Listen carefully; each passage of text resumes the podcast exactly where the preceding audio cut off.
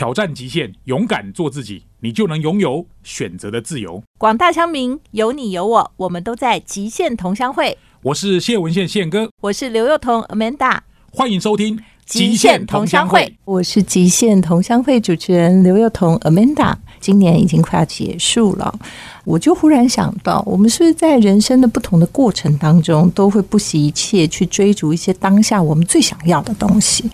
也许啊，他只是小时候我们希望是爸爸妈妈最宠的那个小孩，或者呢，我们在争取的就是哎，可能是兄弟姐妹之间的情谊啊，朋友啊，看是哪一个同学应该跟我们最好，或者是到了我们希望有一个心目中的王子或公主。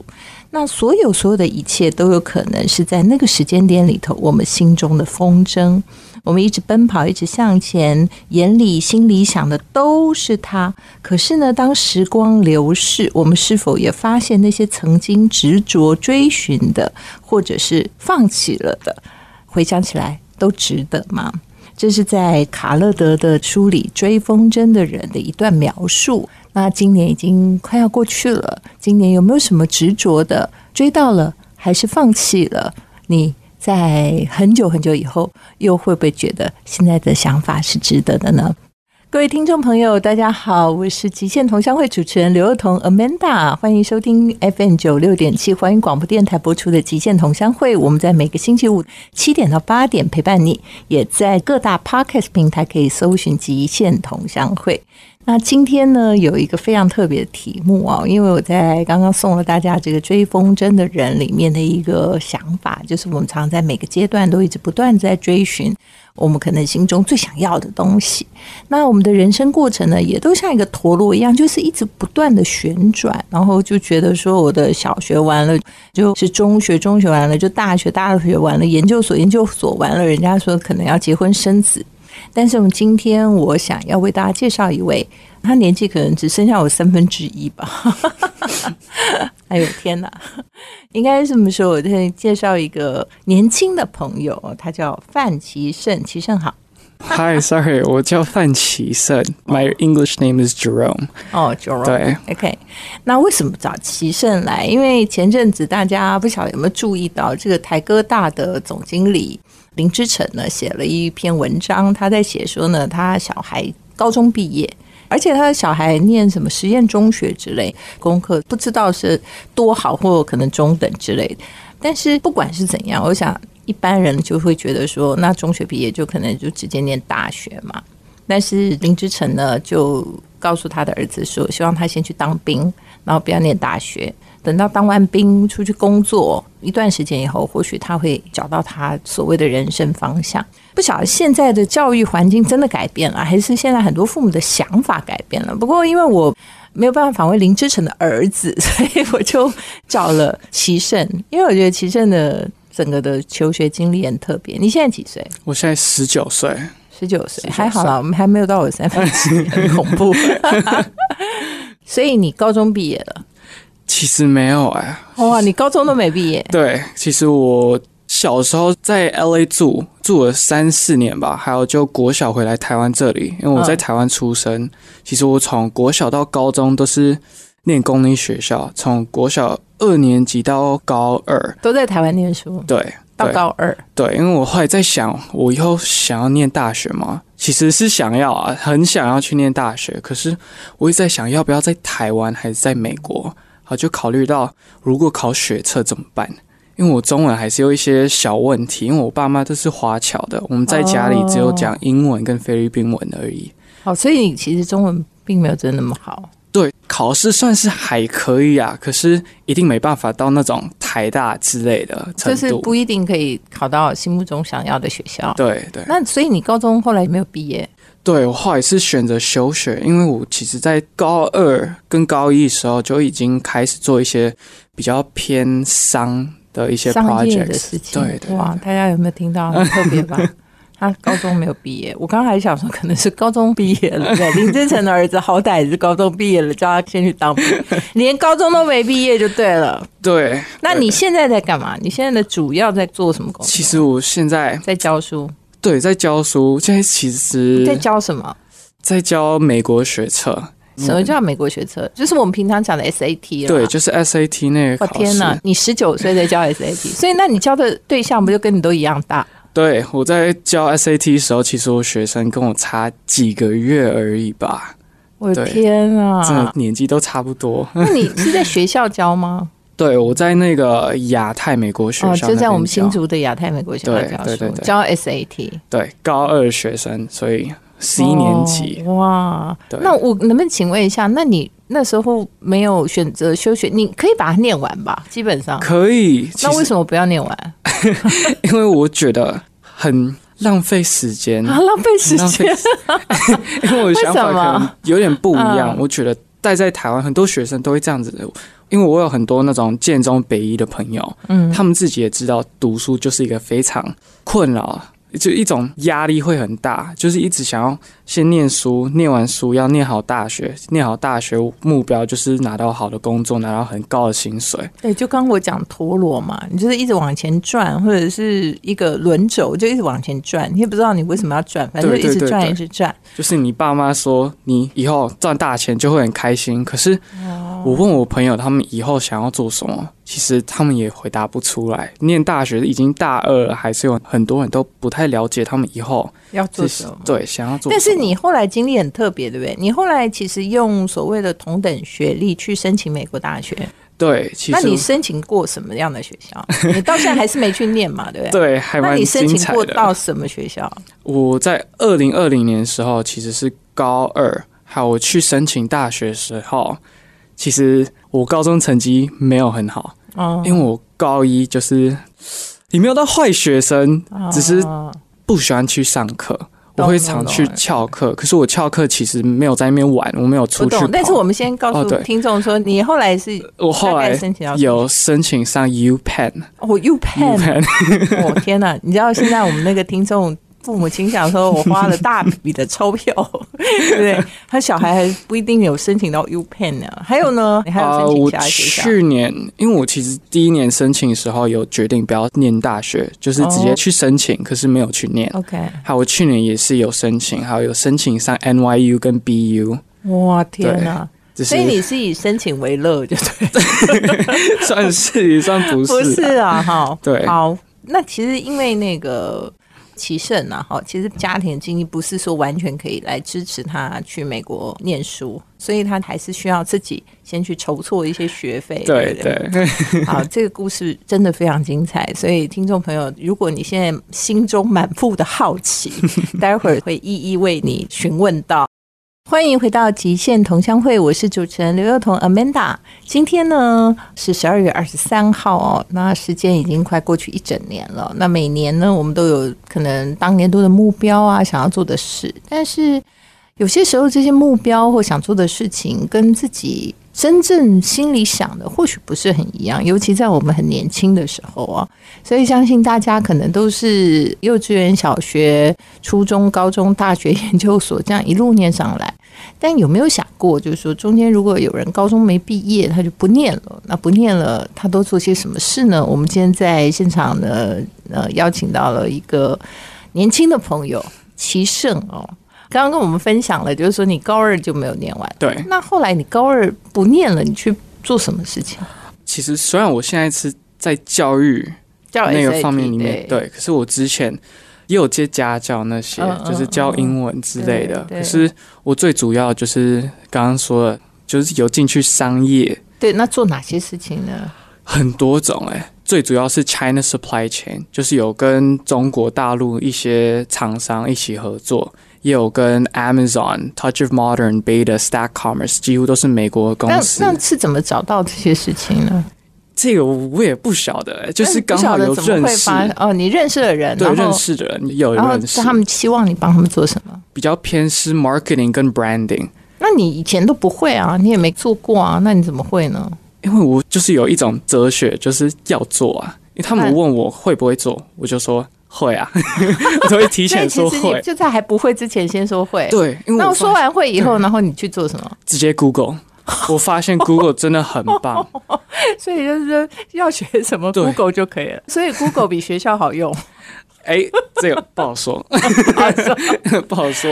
哇，天哪！就任何人先问你说哦会不会做什么，然后你就先回答说会。先说会，哎，听众朋友，现在不光是你，好不好？跟你的小孩，跟你旁边周遭的人，就以后先举手先赢，好不好？好，这个时代已经改变了。好，所以你就说会，然后就去 Google。对，还然后有就是那你会不会有心理压力？万一想说不会做，做当然会，当然会，哦可是那怎么办有压力才会做啊。别人说你会不会 coding，、我就说会，好，我直接去 Google 查 coding 要怎么做，就 CSS、Python 都是从 Google 学来的。做网站我也都是从 Google 学来的，你有测过智商吗？还没。你你觉得你是一个非常就是好像智商很高、很会的天才吗？其实我觉得没有哎、没有如果跟我，我有两个哥哥，他们嗯才是真的聪明。我自己个人觉得，我自己真的很笨。哇，那天哪，那就是表示你们家基因优秀啊！没有我，我你觉得你做得到的是一般人也做得到吗？对，我觉得我其实所有做到的东西，像我高中成绩真的是差到不行，我的 GPA 零点零，真的是我没有看过 GPA。没有 GPA 概对，念，就是真的没有 GPA 的概念。为什么？因为我就是之前成绩很差，加上我爱翘课，还有就是翘课去做其他事情。还有我有发现，其实我学 coding，我学做网站，学 social marketing，我其实比一般人练的还要久。就是我之前就是在高一、高二、高三的年龄的时候，我一天应该只睡了三个小时，就平均三个小时。然后都在 Google 对我真的都在 Google 研究，一直在做事，一直在做事。哦，所以虽然你没有在学校上学，但是你就觉得说，如果别人叫你做什么事，然后你就去 Google 看看，然后就开始真的去 practice，就对对。对对对，那后来成效好吗？还不错啊。怎么后说？就是有没有什么很特别的 raker？我在一年从 intern 变成 project manager，就是在、哦真假的，在人家公司，那他不在意你今年几岁吗？对我很幸福诶、因为我那些工作伙伴都是没有很在乎年龄，因为都比较是像新创公司这样，对不对？有也没有，因为我们就是在跟 China supply chain，所以当然就是已经哦那些公司也但是你。你服务的那些公司都是比较是外商吗？还是啊、有有也有关系？也有也有关系，对也有关系。我的天啊，Google 万能，我觉得这个跟智商没有关系，学习东西，我觉得就是你的自律。哦，这个就是要自律啦，要自己 discipline。对，就是要有 self discipline 才有办法有成效，这样子有效果。就是你真的要每天一直一直这样子，一直继续继续才有办法。哇，所以其实你高中后来就等于说算是有点在做事，对不对？高一就开始了，高一就开始做事，所以高二就决定干脆休学算了。对，高二念完就觉得我不要在台湾考学测，我要直接拼美国，哦去美国但是。问题是说，美国它也需要你一些东西去申请啊，那怎么办呢？其实这个我也被吓到。我开始研究美国大学的时候，发现我申请的学校，嗯因为我其实今年是要申请 Harvard、Yale，就美国哦所以你每常春藤。每一年都有 upgrade，对不对？对对从前面 U Penn、NYU 到今年你的目标已经变成 Harvard 了。对，我在两个礼拜其实就会知道有没有上 MIT，所以有点紧张。我天哪！Oh my god！我觉得听众朋友，你们是不是觉得 我这一集是天方夜有谭？哇天！但是我真的是找到一个完全实际的案例。当然，听众朋友可以讲说，可能因为他是华侨的关系，所以他的英文程度是比较好的。但是我也很想问你说，那你是不是也帮助了很多台湾学生去做这件事情？因为自从你有这样子个人的经历以后，对，其实我 也是从高二开始教别人申请大学，因为我后来发现，其实申请大学就是跟 business 一样。跟成绩其实没有很相关。对对对对啊，真假的？对，如果要回答你刚刚那个问题，其实我申请的学校都不需要毕业证书，我都有研究过，我都有跟大学打电话过，都不需要毕业证 NYU 书。不用毕业证书，对，Harvard 也不需要，MIT 也不需要，大家听一下好不好？各位家长们，因为很多人都有不同的想法，那他不要你毕业证书，那你可以给他什么？就是要证明我有那个能力，就是课业能力。那怎么证明？我现在其实有跟台勤教的教授一起合作，有跟交通大学一个科技法律的教授 Mark Show 是一起合作过，也是开 podcast，好，也是金钱都是从学校来的，嗯，还有 support 啦，对对对对，support 都嗯是从学校来的。所以你就是要提供非常多的精力给学校说，我其实是一个可以有办法生活在那边对对然后可以在美国生存的人。对，如果你 GPA 零点零，当然就是要证明你有办法。所以就是你 GPA 零点零，你可以去申请这些学校，你只要提供相关佐证，对所以学校也不在意，他就录取你。对，我也被吓到哎、哇！我直接被吓到，成绩这么差，可是有其他可以证明我有办法在 academic 的环境生活下去。那我们问题问回来，就是说，你觉得？那你会鼓励大家都走这种路线吗？你觉得在跟你，因为你也教很多跟你差不多年纪的孩子们说，嗯你可以用这种管道，那你觉得他们做得到吗？还是他们会觉得开心吗？还是我觉得到目前已经帮助了应该二十几个学生申请美国大学，大家是成绩很好的吗？没有。都是成绩很真差有有会找对。有有好的，有几个建中的，也有几个顶尖的，可是也有那些成绩真的很差的学生那。他们英文好吗？成绩很差的，如果要申请美国学校，基本上有，所以不用到非常好啊，不用到非常好，好几个都没有到非常好。天哪，不用到非常好，然后学校也还没有念完，对，然后就可以申请学校。对对对，因为其实天哪，申请大学就是一个非常 unique unique 的，就是你要证明你自己很特别。对你就是要一个 well-rounded 的学生，你什么都是有能力做到。你可以跟我们分析一下为什么吗？这一点我们可能等我们待会儿，相信现在很多听众就是非常想要知道好坏。欢迎来到极限同乡会，我是主持人刘幼彤 Amanda。今天真的是 amazing 啊，就是高中没念毕业，然后人家问他会什么，他就说会，然后再去 Google，然后现学现卖。其实没有毕业，GPA 等于零，然后可以申请学校，然后直接到美国的学校说 UPenn 啊、NYU 啊，今年挑战 Harvard、MIT。oh my god！然后现在在一些学校里面教 SAT，然后帮助了很多很多台湾学生跟他采取一样的管道。那其实你可以帮我们分析一下，那为什么你这一套可行呢？就是全世界应该很多人都会去申请这些很厉害的学校吧？这些学校为什么会去在意这些可能 GPA 等于零的人？其实台湾的大学跟美国的大学申请方式是完全不一样的方式。很多可能台湾的家长比较传统一点，就是会觉得成绩一切，对，就是少一分打一下，对少五分对对对揍一顿。对，可是其实美国跟台湾的大学是非常不一样的。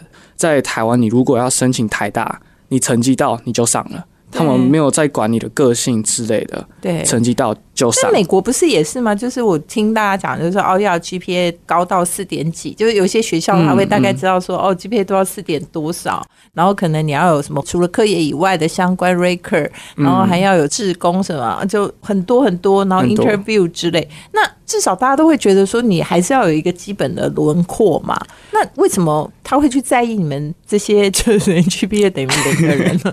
因为就是我刚刚说的，真的不一样。如果你要申请美国，假设我今年申请美国的时候，我虽然 GPA 零点零，但是美国最好的大学就是 private school，Harvard、MIT 都是 private school，好，他们就是跟一个 business 一模一样，他们就是想要投资给看看这个学生十年后会不会成功，因为成绩不代表成哦所以他们是看功。的是一个可能就成功的校友可以为这个学校带来哪些 benefit，是这个，意思。对，哦，就是台湾就是看成绩，但是美国是看你整方面，你个人、你的个性功，对你的 personality。虽然你的 education 也是一个还蛮重要的啊、呃 factor，、嗯但是它不是一切，它不会代表你会不会上。像我自己有很多朋友，他们其实 SAT 都考满分，或是一五九零，都是全世界一趴，或是考了去念了 IB 的学校也拿到满分，就先修啦。就是说他刚刚那个齐生的意思是说，很多学生他是，比如说这些学业成绩都是最 top 最顶尖的，然后呢，大学先修课也几乎拿了很多很多，嗯嗯然后 GPA 可能四点零以上、5.0五点零之类的，但是还是没被录取。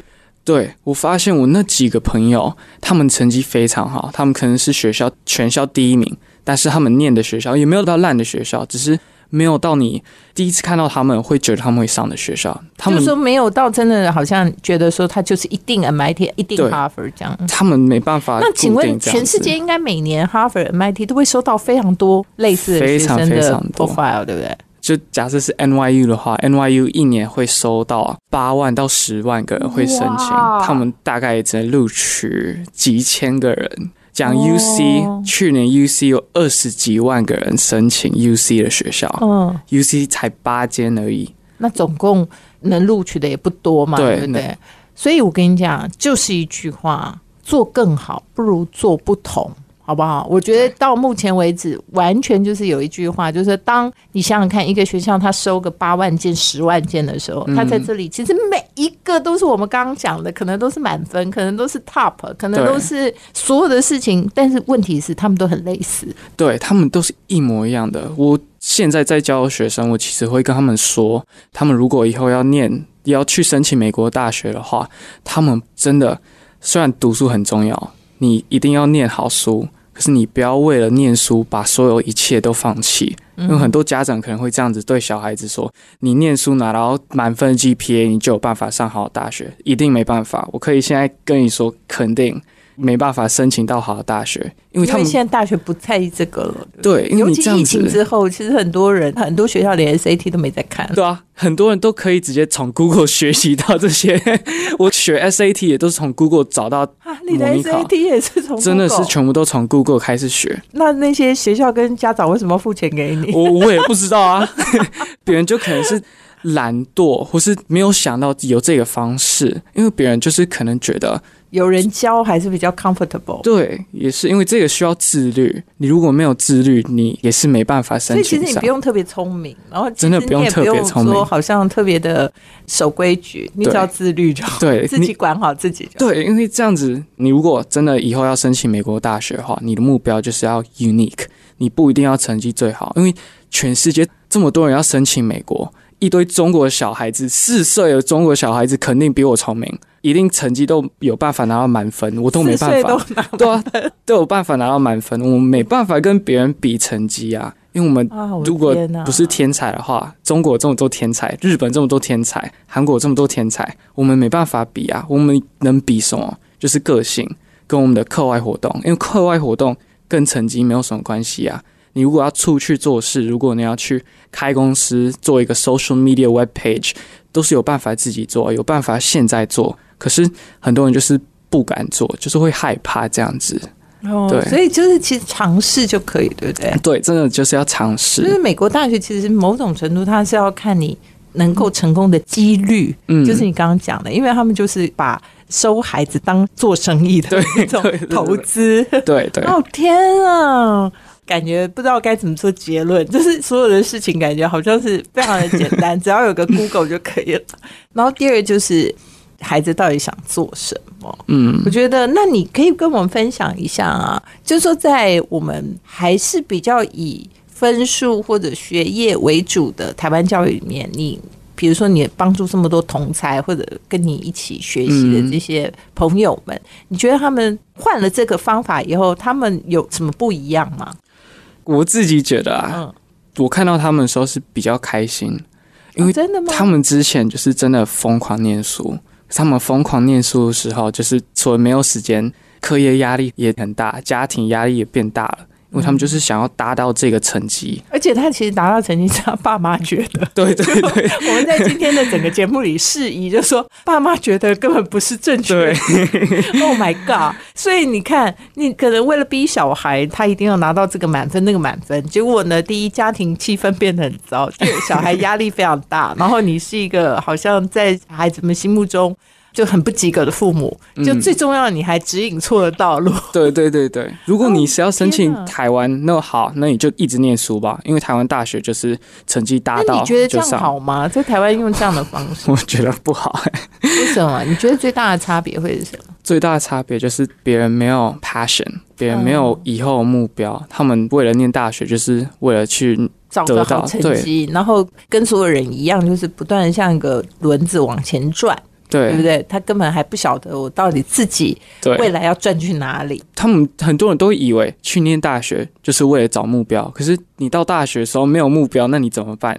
你毕业后也会一直说好，我去考研究所，可是你考研究所也能干嘛？就是不断，因为找不到目标嘛，所以我就只能做一些大家一起好像不会错的事情。对，所以我没有错，当然也没有对。嗯，对，也没有错，没有对，只是我还蛮支持那种高中毕业后先去工作，或者先休一年做一个 gap year，、因为我其实自己觉得我 gap year one of the best years of my life，哦，因为太棒了！对，就是什么事情都可以做。当你家庭没有太大的那种经济的压力限，制的话，对对就是说你今天高中毕业，你就可以先去做事情，嗯或者你高中没毕业，你可以去做事情。对对对，OK，那我们让你讲说这个 gap year，就是这一年对你来讲是一件非常棒的事。我们待会儿休息一下再回来。欢迎来到极限同乡会，我是主持人 Amanda 刘幼彤。今年已经快要结束了，那我为什么要做这一集的内容呢？来送给大家的原因，是因为我觉得在每一年，我们都应该为自己提供一些新的想法，然后刷新一下自己的视野。那我在遇到启胜的时候，我就觉得说他的经历真是让我瞠目结舌，所以我决定要把它做成节目，然后也刷新一下我们听众很多的这种想法哦。刚刚启胜跟我们分享的就是说，他其实。高二他就没有在读书，就决定休学。他从高一开始涉略其他的事情，然后说他的学习全部都从 Google 来。然后他觉得在美国申请大学是完全不需要那些大家想的，好像说要有很高的 GPA 啊，要一大堆我们平常准备的东西，然后 SAT 满分哦。那事实上反而做更好，不如做不同。它就是美国的大学，就是用一个投资你认为你将来是不是可以成功的人的方向去判定。其实我知道齐胜。应该也不是为了一直每年都申请了，嗯对不对？哈，对对对，应该是说，其实在美国念书，当然费用还是很高的、哦。那其实现在还在存钱嘛，对不对？对，自己想办法要靠自己的力量到美国去读书。那不管是不是为了存钱，但是你刚刚讲说这个所谓高中到大学中间的这 gap 嗯，啊、这 gap year 给你了非常快乐的一段时间，你可以跟我们分享一下吗？其实我 gap year 算是已经要第三年了。你在对，要第三年了。只是我第一次 gap year 的时候，就是想要体验到人生，嗯。因为我发现我到高二，我什么都没有体验到，嗯。因为我就是每天礼拜一到礼拜五就是去学校，还有学校也你已经翘课翘很多了，对对翘很多了，所以就还没有人生。我还是觉得没有体验到我想要体验的生活，是。因为我以后的目标就是想要环游世界，看到不同文化、哦。不同国家。所以我，我如果一直待在学校，我的想法就是念书啊。好，如果我不想念书，也只会坐在那边听老师讲话，嗯。有听没有懂，嗯，所以我就选择 gap year，就挑战自己，到底有没有办法靠自己活下来。对，靠自己活下来，有自律，有办法从每天早上六点起来去跑步。我因为我家在台北大学旁边，我之前就是一个非常好的 schedule，六点起床去台北大学跑一圈，嗯好回来洗澡，还有直接早上去咖啡厅准备申请大学，嗯，或者做那些你啊、想做的事情。对对对对，就是做 business 之类的。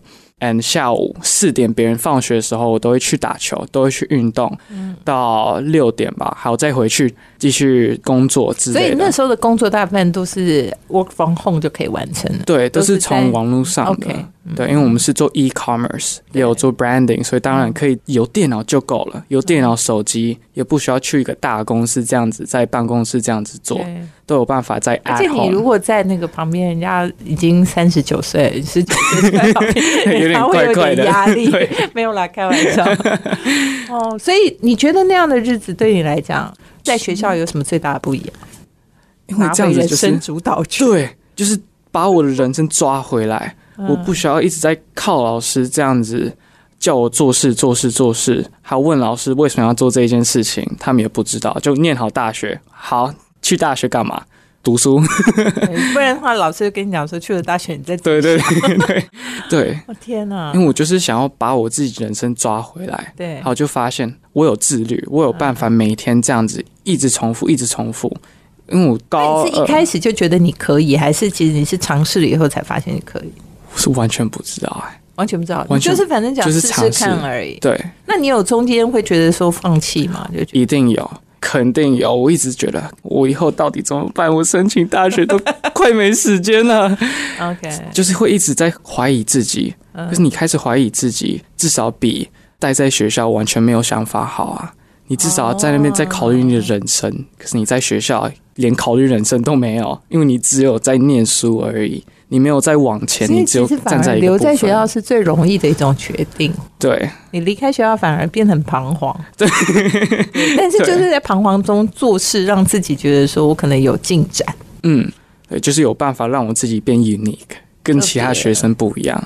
今天觉得在跟九荣的这个谈话里头，真的学习很多，不光只是说你高中之后要不要大学，要不要研究所，要不要照着一般人的路径行走，而是说其实从众是最容易的选择。那做的更好，不如做不同。但做不同要接纳的自己的，就是你会有恐惧，会有彷徨，会有怀疑。但是很棒的是，你有能力可以拿回自己人生的主导权。对，而且从十七岁嘛，十六岁，十六岁 啊，太棒了！今天非常谢谢九荣奇胜到节目里有来跟我们分享了这么奇特的人生，也希望你 Harvard、MIT 希望是 能够进入自己梦想中的学校，也希望你尽快存够钱。好，非常谢谢，我是极限同乡会主持人刘幼彤 Amanda。今年已经快要结束了，我就忽然想到，我们是不是在人生的不同的过程当中，都会不惜一切去追逐一些当下我们最想要的东西？也许啊，他只是小时候我们希望是爸爸妈妈最宠的那个小孩，或者呢，我们在争取的就是，哎，可能是兄弟姐妹之间的情谊啊，朋友啊，看是哪一个同学应该跟我们最好，或者是到了我们希望有一个心目中的王子或公主。那所有所有的一切都有可能是在那个时间点里头，我们心中的风筝。我们一直奔跑，一直向前，眼里心里想的都是他。可是呢，当时光流逝，我们是否也发现那些曾经执着追寻的，或者是放弃了的，回想起来都值得吗？这是在卡勒德的书里《追风筝的人》的一段描述。那今年已经快要过去了，今年有没有什么执着的追到了，还是放弃了？你在很久很久以后，又会不会觉得现在的想法是值得？